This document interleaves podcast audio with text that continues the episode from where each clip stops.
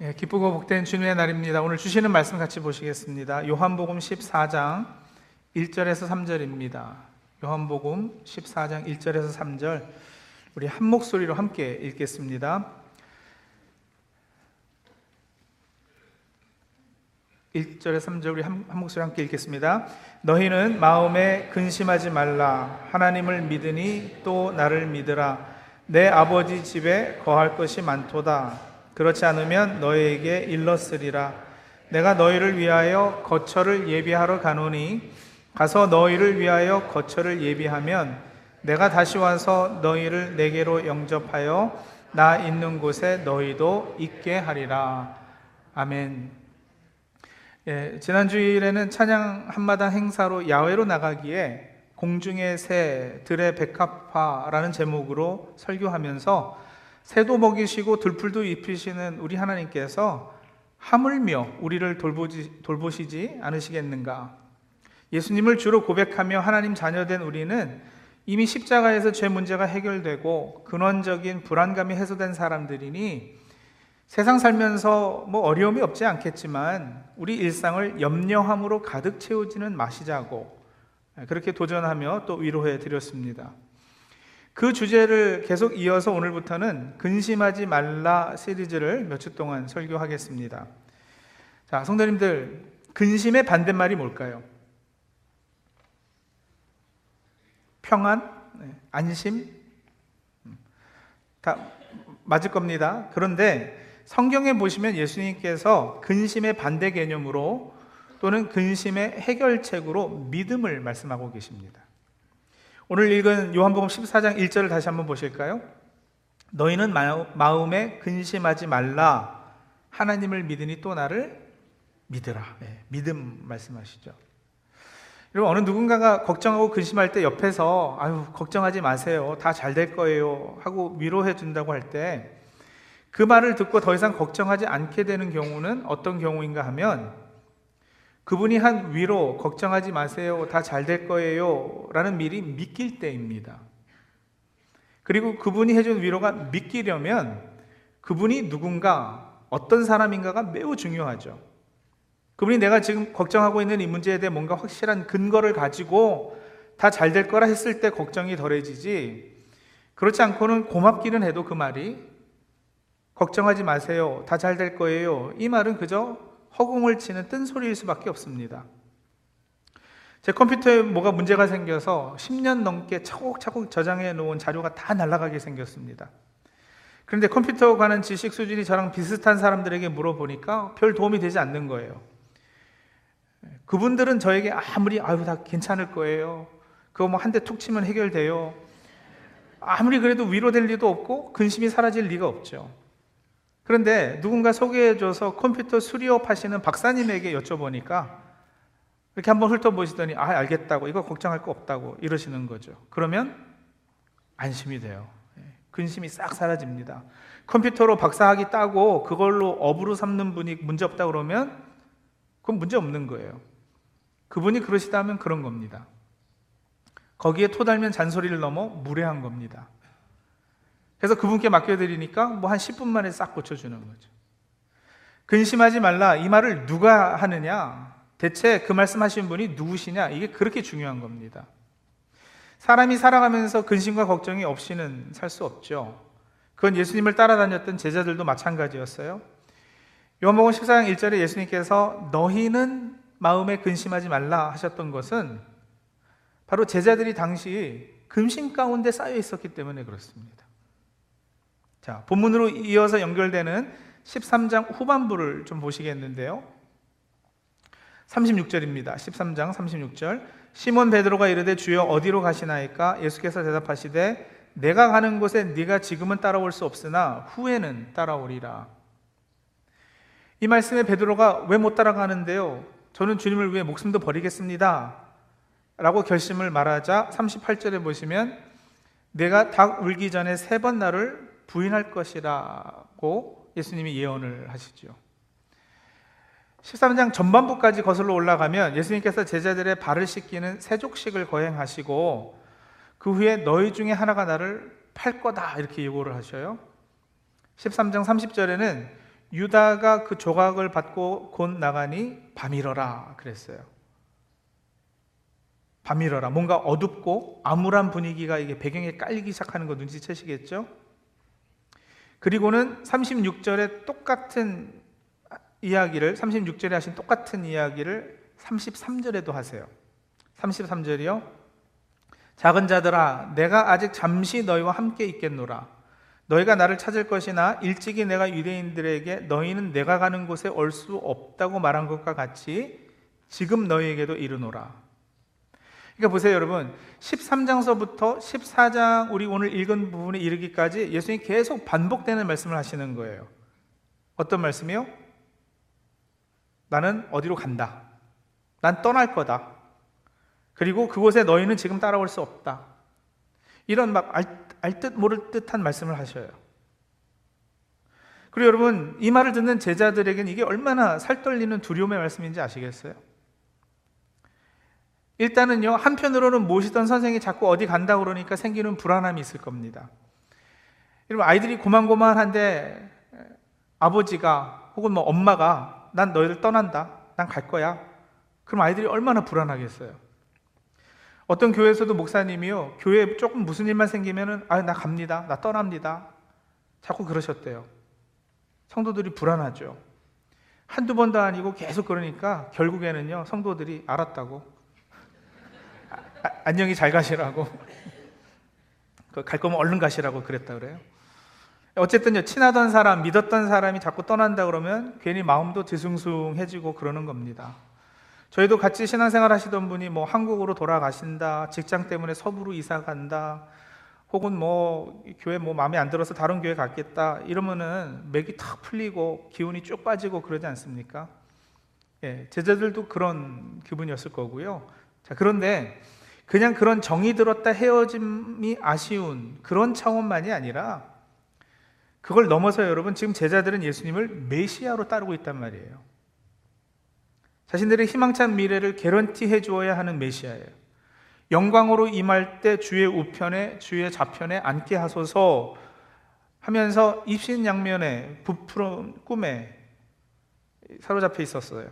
병도 고치고 오병이어의 기적도 일으키고 죽은 나사로를 살리신 능력의 메시아이기 때문에 아, 이런 분 정도면 충분히 로마와도 한번 부딪혀 볼 만하고 그래서 이스라엘이 회복될 때 북위 영화를 누려볼 수 있겠다 생각한 거죠.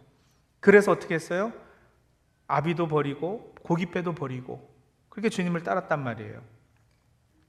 근데 이제 와서 예수님께서 나는 죽는다, 나는 떠난다, 너희는 나 가는 곳에 같이 못 간다 이러시잖아요. 그러니까 그동안 고생하면서 예수님을 따른 것이 내가 버리고 희생한 것이 다 허사가 되는 거 아니겠어요? 이제 드디어 예루살렘 입성하고 사람들이 막 예수님을 찬양하고 높이고 인기를 끌고 해서 모든 것이 기대했던 대로 이루어져야 할 터인데 갑자기 그에게 차질이 생기고 기대가 어긋나기 시작하니까 미래가 불투명해진 거예요. 여러분, 미래가 불확실하고 불투명해지니까 마음에 근심이 생기는 거죠. 그래서 사람들이 미래를 예측하는 걸 그렇게도 좋아하는 겁니다. 점 보는 거 그래서 좋아하고요. 어디 가서 예언 기도 받는 거 좋아하고요. 어느 정도 미래를 앞의 일들을 컨트롤할 수 있다면 마음이 그나마 조금이 안정이 되니까요. 그래서 우리가 보험도 드는 거 아니겠어요? 그래서 건강을 위해 약도 먹고 운동도 열심히 하는 거 아니겠어요? 내가 할 수 있는 한 미래를 위한 투자를 해 놓는 거잖아요. 조금이라도 근심을 없애보려고. 그 자기 딴에는 모든 것을 버리고 예수님을 주님으로 따랐는데 예수님 하시는 말씀을 곰곰이 들어보니 미래가 어둡게 생긴 거예요. 그래서 베드로와 제자들의 마음이 근심이 되기 시작했어요. 다시 말하면 당시 베드로하고 제자들은 아직 온전히 거듭났다 하기에는 조금 부족한 성령 받기 전에 예수님을 따른다고는 했지만 여전히 두 주인을 섬기고 있었던 거죠. 자기 나름대로의 꿈꾸고 소망하던 미래가 있었고요. 그 미래를 보장받기 위해서 메시아를 지금 이렇게 따르는 이용하는 어떻게 보면 그런 상황이거든요. 그래서 지금 이게 그게 깨지고 있잖아요. 예수님은요, 그렇게 두 마음, 두 주인을 섬기고 있었던 제자들의 잘못을 한편으로는 깨고 계시고, 그래서 그들 마음에 생기는 그 근심을 이제는요, 올바른 방법으로 어, 없애주시려고, 그 근심을 제거해 주시려고 한 가지 이제 약속을 하시는 거예요. 하나님을 믿으니 또 나를 믿으라 하시면서 어, 내가 떠나기는 떠나는데 그 떠나는 이유가 뭔지 그리고 떠남이 결국 너희들에게 어떻게 더 유익한지를 말씀해 주심으로 위로해 주시고 근심을 없애 주시는 거죠. 그게 오늘 우리가 읽은 14장 2절과 3절의 내용이에요. 2절과 3절. 한번 다시 볼까요? 2절 3절. 내 아버지 집에 거할 곳이 많도다 그렇지 않으면 너에게 일렀으리라. 내가 너희를 위하여 거처를 예비하러 가노니 가서 너희를 위하여 거처를 예비하면 내가 다시 와서 너희를 내게로 영접하여 나 있는 곳에 너희도 있게 하리라. 자, 내가 떠나기는 떠나는데 가기는 가는데 뭘 하러 간다? 너희를 위해 거처를 예비하러 가는 거다. 그 거처가 다 예비되면 내가 다시 오겠다. 와서 너희를 내게로 영접해서 나 있는 곳에 너희도 있게 할 것이다. 약속해 주세요. 제자들이 기대했던 것과는 다른 미래예요. 제자들이 가려고 했었던 그곳과는 다른 곳이에요. 하지만 그것과는 비교도 할 수 없는 것을 약속하고 계세요. 로마의 지배에서 벗어나 이스라엘 나라를 회복하고 그 정권에서 한 자리 차지하고 이 세상에서 잘 먹고 잘 사는 그걸 꿈꾸고 있는 사람들에게 그것과는 비교도 되지 않는 사실은 더 영광스럽고 위대한 미래를 약속하고 계십니다. 그리고 이 약속을 하시는 분이 누구시라고요? 마음에 근심하지 말아라 하시는 분이 누구예요? 예, 바로 우리 주님 예수님께서 친히 하시는 약속이에요. 그분이 그렇다면 그러신 거예요. 거기에 토달면 무례한 겁니다. 그분께서 근심하지 말라 하시니 더 이상 무슨 근심이 없어야 할 겁니다. 예수님께서 내 아버지 집에 거할 곳이 많다. 내가 너희를 위해 거처를 예비하러 간다. 이 말씀이 무슨 의미인지 제대로 깨달으면 여러분, 예, 근심은 눈독듯이 싹 사라질 겁니다. 자, 이 말씀은 주로 우리가 장례 예배 때 자주 사용해요. 그렇죠. 거처를 예비하러 가신다. 그래서 우리가 어떻게 주로 알아듣느냐면 천국에 맨션을 준비하시는 걸로 그렇게 알아들어요. 그래서 여러분 천국에는 지금 대대적인 막 공사가 진행 중인 것으로 그렇게 상상되지 않으세요? 막 여기저기 막 construction 크레인들이 올라가 있고 막 망치질하고 있고 예? 자 그러면 여러분 생각해 보세요. 천국은 아직 미완성인가요?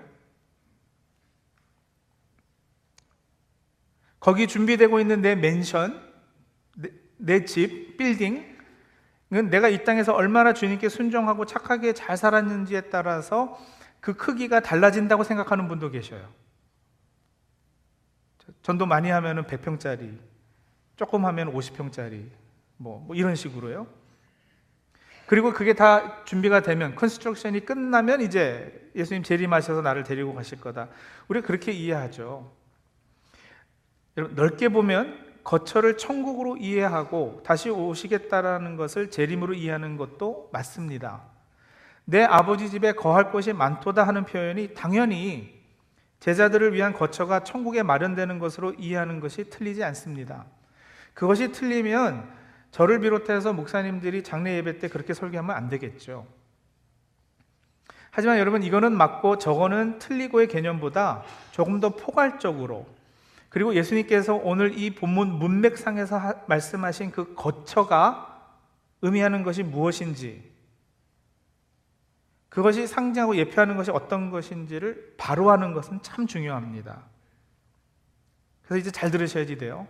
자, 예수님께서 본문에서 말씀하신 거처라는 것이 하늘 어딘가에 있는 장소로서의 천국, 그리고 거기에서 지금 어떤 빌딩, 이 세워지고 있는 것으로 이해하실 것은 아니에요.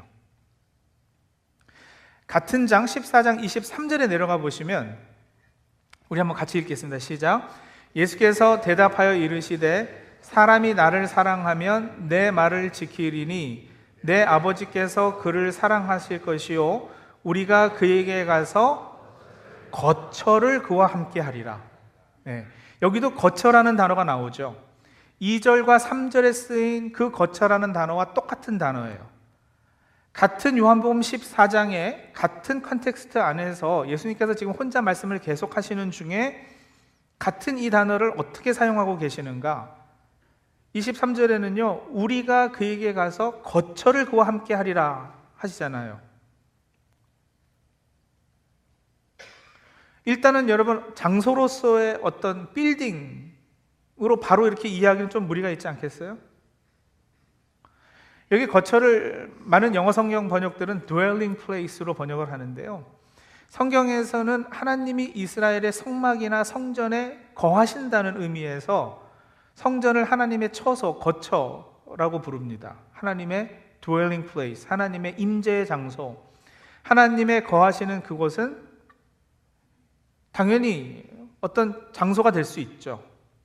하지만 지금 예수님께서 내가 너희를 위하여 거처를 예배하러 간다라는 이 말씀이 정확히 어떤 뜻이냐? 하나님께서 천지 만물을 창조하시고 인간을 만드신 것은 하나님께서 인간과 함께 거하시기 원하셨기 때문입니다. 하나님과 교제할 수 있는 사람을 창조하신 거예요. 그래서 그의 형상대로 우리를 창조하셨잖아요. 그래서 그 사람들이 하나님의 거처가 되기를, dwelling place가 되기를 원하셨어요. 그러나 아시다시피 아담과 하와가 죄를 지어서 하나님과 관계가 깨어집니다. 하나님과의 동거를 거부한 거죠. 하나님의 거처 되기를 거부, 거절했단 말이에요. 그러자 하나님과 함께 거하는 거처의 상징적인 장소였던 에덴 동산에서 쫓겨나요.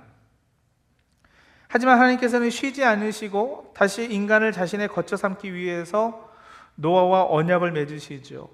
아브라함과 이삭과 야곱을 부르시죠. 또 모세를 부르셔서 이스라엘을 출애굽시키셔서 이스라엘 그 백성을 하나님 제사장 나라로 세우셔요. 자, 출애굽기 15장 13절입니다. 주의 인자하심으로 주께서 구속하신 백성을 인도하시되 주의 힘으로 그들을 주의 거룩한 처소에 들어가게 하시나이다. 이 구절에서 주의 거룩한 처소는 어디냐면 약속의 땅인 가나안을 의미해요.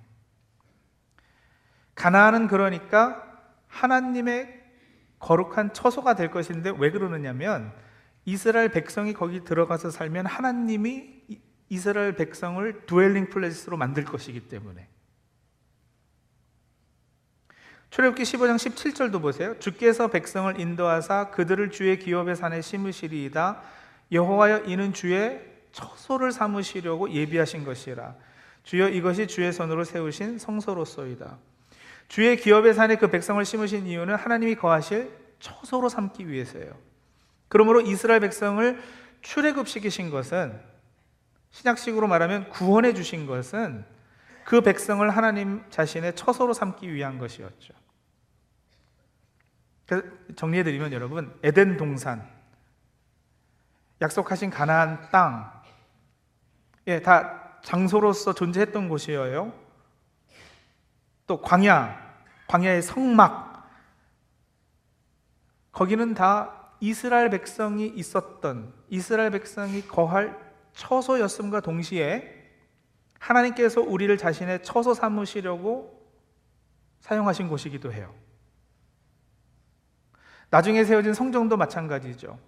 건물 그 자체가 하나님의 거하시는 집, 빌딩, 거처가 아니라 그 건물 성전은 하나님의 백성이 하나님의 거처가 되는 그것을 상징해 내는 장소이지 않습니까? 요한복음 1장 14절에도 말씀이 육신이 되어 우리 가운데 거하심이라고 했거든요. 그러니까 거처를 예배하러 가신다는 것은 여러분 잘 들으십시오. 제자들을 예비하러 가신다는 뜻이에요. 제자들이 온전한 하나님의 사람, 하나님의 자녀 되어서 하나님을 거쳐 삼도록 이 제자들이 이제 하나님의 품 안에 거할 수 있도록 준비되게 하시려고 가시는 거예요. 그래야 결국 하나님께서도 그들을 거쳐 삼으실 수 있으시니까요. 그리고 그 거처, 이 초소는 사람의 손으로 지을 수 있는 처소가 아니에요. 주님께서 지으셔야지 돼요. 그걸 하시기 위해 지금 자꾸 어딜 가신다는 거예요. 자, 천국에 빌딩 지러 가신 게 아니고요. 우리 우리 우리가 하나님을 처소 삼으실 수 있도록 우리를 위한 거처, 우, 우리를 준비시키시러 예비하시러 어디를 가셔요. 근데 어딜 가신다는 거예요? 십자가에 달리러 가시는 거죠. 십자가에 못 박혀 죽으시러 가시는 거예요. 십자가 지고 제자들의 죄를 대속하러 가시는 겁니다. 그렇게 예수님께서 제자들을 저와 여러분을 위하여 거처를 예비하러 가셨습니다. 십자가에서 죽으시고 피 흘리셔야 죄 문제가 해결되고 드디어 온전히 우리가 하나님 안에 거하게 되고 하나님께서도 우리 안에 거하게 되시니까요. 그뿐이 아니에요. 이제 14장 25절 26절에 보시면 예수님은 그렇게 십자가에 달려 죽으셔서 우리를 예비하는 작업을 하시고 부활 승천하셔서 예 장소로서 어디 천국 가시니까 그래서 제가 장례식 때 그렇게 설교하는 것도 틀리진 않다 말씀드렸잖아요. 근데 그러시면서 14장 25절 26절에 보시면 보혜사를 또 약속해 주세요. 십자가의 죽으심과 예수께서 떠나시고 안 계시는 동안에 보혜사께서 오셔서 주님께서 땅에 계실 때 가르치셨던 말씀 생각나게 하시고 아 그때 그 말씀이 이런 의미였구나 깨닫게 하시고 그래서 구원을 온전히 이뤄갈 수 있도록 해주시는 거예요. 그렇게 우리를 온전한 구원받은 하나님의 자녀로 빚어주시고 그렇게 우리가 거할 처소가 예비되는 거죠.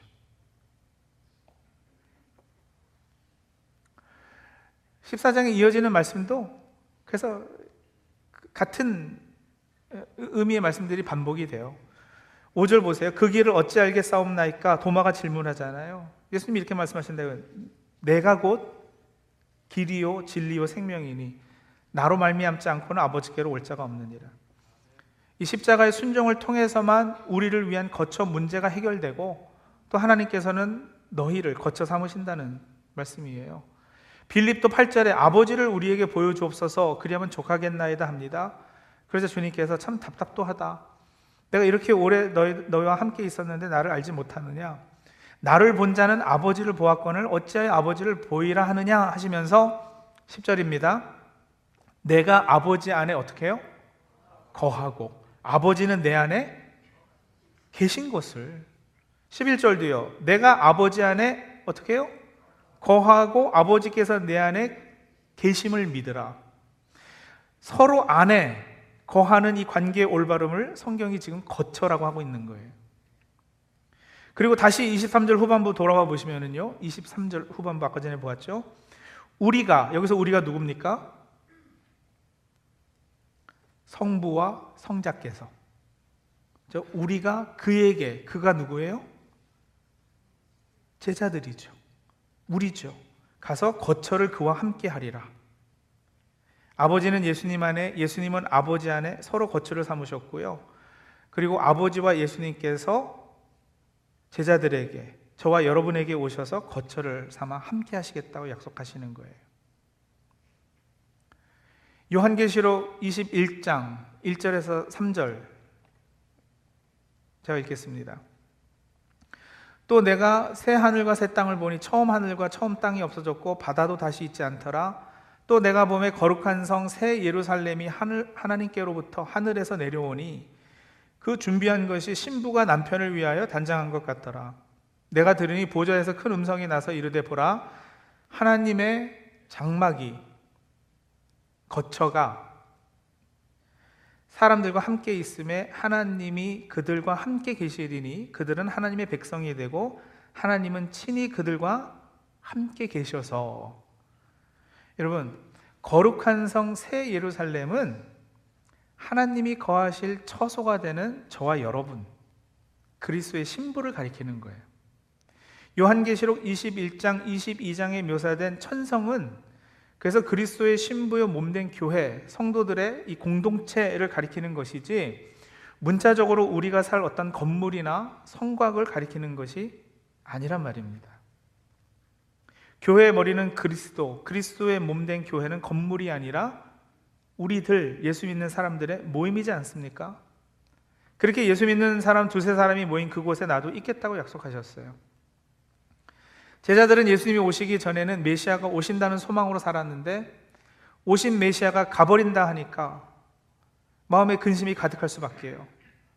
그러나 이제 가셔서 십자가의 죽으심으로 제자들을 하나님이 거하시는 온전한 거처로 예비하시고 또 제자들과 함께 사시려고 다시 오실 겁니다. 잠시 비우는 동안에도 보혜사 성령을 보내주셨기에 사실은 비우신 것도 아닙니다. 여러분, 예수님이 누구세요? 바람과 바다도 주관하시는 분이세요. 제자들이 풍랑 때문에 죽을 것만 두려워했지 예수님이 풍랑도 주관하신다는 것을 믿지 못했어요. 우리의 믿음이란 여러분 예수님이 나의 풍랑을 잠잠케 해 주실 것뿐만 아니라 예수님이 바다의 주인, 바람의 주인도 되셔서 풍랑도 다스리는 분이시라는 거. 그리고 무엇보다 그런 분이 나와 함께 계시다는 사실을 믿어야 할 것입니다. 그런 분이 풍랑을 잠잠케 해주시면 감사하죠. 그러나 여러분, 풍랑이 잠잠게 되는 것이 아니라도 풍랑 속에서 풍랑이 일고 있는데 주님이 잠잠고 계시더라도 여러분 주님의 더 선한 뜻이 그 가운데 있음 또한 우리가 이제는 알고 신뢰할 수 있죠. 그래서 성도님들 내가 겪고 있는 인생의 풍랑이 힘들기는 해도 그리 큰 문제는 아니라는 거예요. 그게 전부고 끝이 아닙니다. 풍랑이 잠잠해지지 않고 더 거세진다 해도 여전히 예수님은 그 바다와 바람의 주인이시잖아요. 그러기에 근심이 깊지 않을 수 있습니다. 주인님이 내 배에 타고 계시는데 인간적으로 살짝 걱정이 되는 거에 어쩔 수 없죠. 풍랑이 이니까. 그러나 그거를 다스릴 수 있는 그 주인께서 내 배에 타고 계시는데 근심이 깊을 이유가 없습니다. 우리 주 예수 그리스도는 지금 나를 예수님이 계신 곳에 영원히 있게 하시기 위해서 여전히 일하고 계시고 나를 인도하고 계십니다. 이것이 우리 믿는 사람들의 능력이고 위로입니다. 마음에 근심하지 말라고 말씀하신 분은 십자가에서 나를 위해 죽으시고 부활 승천하신 우리 주 예수 그리스도이십니다. 그분이 하신 말씀에 토달면 잔소리요 헛소리입니다. 그분의 말씀으로 다 마무리되고 끝나야 합니다. 너희는 마음에 근심하지 말라 하셨으니까 근심을 내려놓는 것이 바른 믿음일 것입니다. 성도님들, 불확실한 미래, 미래를 내가 책임지고 내가 미래를 위해서 준비해야 된다 생각하기엔 늘 불안한 거예요. 그래서 근심이 있는 거예요. 두 마음, 두 주인을 섬기고 정한 마음이 없고 갈린 마음이기에 늘 불안한 거예요. 그래서 근심이 있어요. 그래서 성도님들, 저희에게는 주인님이 계십니다. 그분은 온 우주 만물을 다스리고 통치하시는 주권자이십니다. 과거, 현재, 미래를 다 주관하시는 분이세요. 내가 그분 안에 이제 거쳐 삼을 수 있도록 십자가에서 문제를 다 해결하셨다니까요. 한 나라의 대통령이 내 집을 방문해도 가문의 영광 일 터인데 창조자 구원의 하나님 이제 나도 그분의 거처가 되어 있습니다.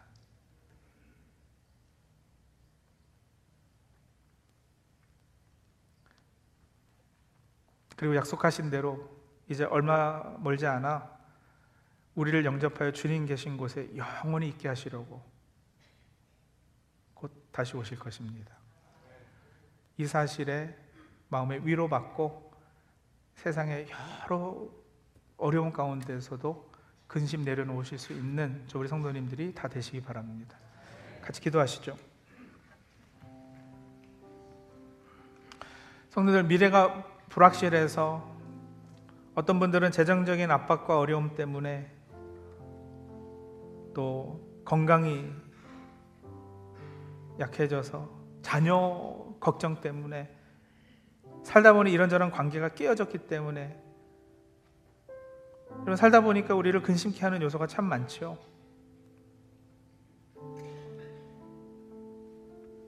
그런데 오늘 말씀 받고는 여러분 그 이슈 그 문제가 무엇이든지 눈을 좀 들어서 멀리 보시고 큰 그림을 보시자고요. 우리를 위해 거처를 예비하러 주님께서 십자가의 길을 가셨습니다. 그리고 결국 십자가에 못 박혀 달리심으로 그 거처가 이미 완성되었습니다. 우리는 예수 그리스도의 십자가 은혜로 이제 하나님을 거쳐 삼은 사람들입니다. 그분의 품에는 거할 곳이 많습니다. 그뿐 아니라 그랬죠. 그렇게 우리가 하나님을 거쳐 삼은 것 같이 이제 하나님께서도 우리를 거쳐 삼고 계십니다. 그러면 다 해결돼야 하지 않겠어요? 마음의 근심이 사라져야 하지 않겠습니까? 여러분 사람이 아무리 힘들어도 죽기밖에 더 해요. 근데 우리는 죽어도 죽지 않는 사람들이라고요. 우리는 살아서도 하나님을 거쳐 삼고 있는 사람들이고 죽어서는 더 온전한 우리를 위해 예비된 거처로 옮겨갈 사람들입니다. 그렇게 바울의 고백처럼 사나 죽으나 우리가 주의 것입니다. 그 관점으로 모든 것을 바라보실 수 있다면, 그 믿음을 소유하실 수 있다면, 우리 성도님들 세상 살면서도 담대해지실 수 있습니다. 근심과 염려 떨쳐내고 죽음은 죽으리로다. 아니, 죽어도 살리라. 그 믿음으로 행하실 수 있습니다. 예, 그 믿음 달라고. 예, 오늘 주신 말씀 내 마음에 새겨지게 해달라고 우리 한번 같이 기도하며 하나님 앞에 나가도록 하죠. 기도하겠습니다.